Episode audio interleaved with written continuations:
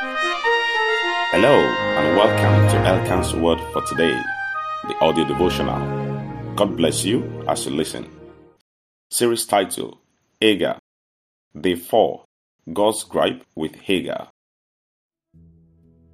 In reading the Hagar story, many Christians, including well meaning preachers, forget the symbolic nature of inspired historical documentation and stretch the meaning of the Hagar narrative to think God has a problem with Hagar her son Ishmael, and his eventual descendants, the Ishmaelites. As a child, I used to hear preachers refer to practitioners of a particular religion in my neighborhood as children of the bondwoman, which was all to me since they looked more like children of my mother. Even now, many still refer to Abraham's relationship with Hagar as a quote mistake whose repercussions we still have to deal with today, especially in the Middle East, these sentiments unfortunately betray a shallow understanding of the style and purpose of biblical, especially Old Testament narration. The Old Testament is not a history book of humanity, neither is it the family album of a particular ethnic race. While the events it records are historical and refer to real persons, events, and nations, the specific stories are curated and documented to pass across a specific message, the gospel message. And if we miss the spiritual motivation of the inspired writers and read the Bible just like regular historical, scientific, or cultural literature, we'll end up seeing oxen instead of preachers, seeing serpents instead of the cross, and yes, seeing Hagar and Ishmael as some Middle Eastern people and not humanity as a whole, according to Deuteronomy chapter 25, verse 4, 1 Corinthians chapter 9, verse 9, Numbers chapter 21, verse 7 to 9, John chapter 3, verse 14, and Genesis chapter 21, verse 10, and Galatians chapter 4, verse 24. Hagar was not the only concubine Abraham had, and Ishmael was not the only non heir child of his.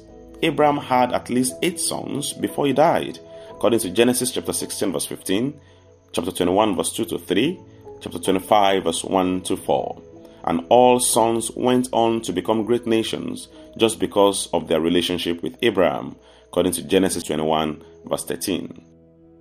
The literal physical Hagar and her son Ishmael were both favored of God and received covenant blessings from him, according to Genesis chapter 16, verse 9 to 13, chapter 17, verse 20, and Genesis chapter 21, verse 13.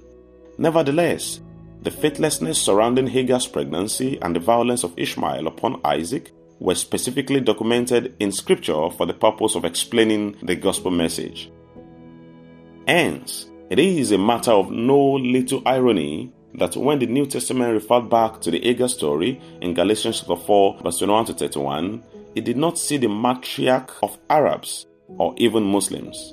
She was described rather as the mother of the unbelieving Jews of Paul's day, who, interestingly, were physical descendants of Sarah. As Paul explains, the Hagar story was not documented by Moses as a material of perpetual animosity between two ethnicities living in the Middle East today, or between two world religions, but to point out the two different ways of getting God's blessing of righteousness.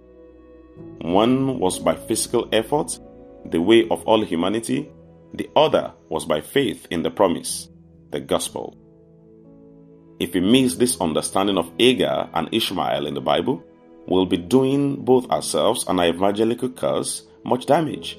Because as Peter aptly said in Acts chapter 10, verse 34 to 35, God is no respecter of persons, but in every nation, the man who has fear of him and does righteousness is pleasing to him. Amen. More blessings await you today. You will not miss them in Jesus' name. This was an audio recording of Elkan's Word for Today, the WhatsApp devotional by Greg Elkan. For more information and other edifying resources, visit us at www.gregelkan.com. That's G-R-E-G-E-L-K-A-N dot com. You can send your comments or questions by WhatsApp to 234-813-664-2912. God bless you.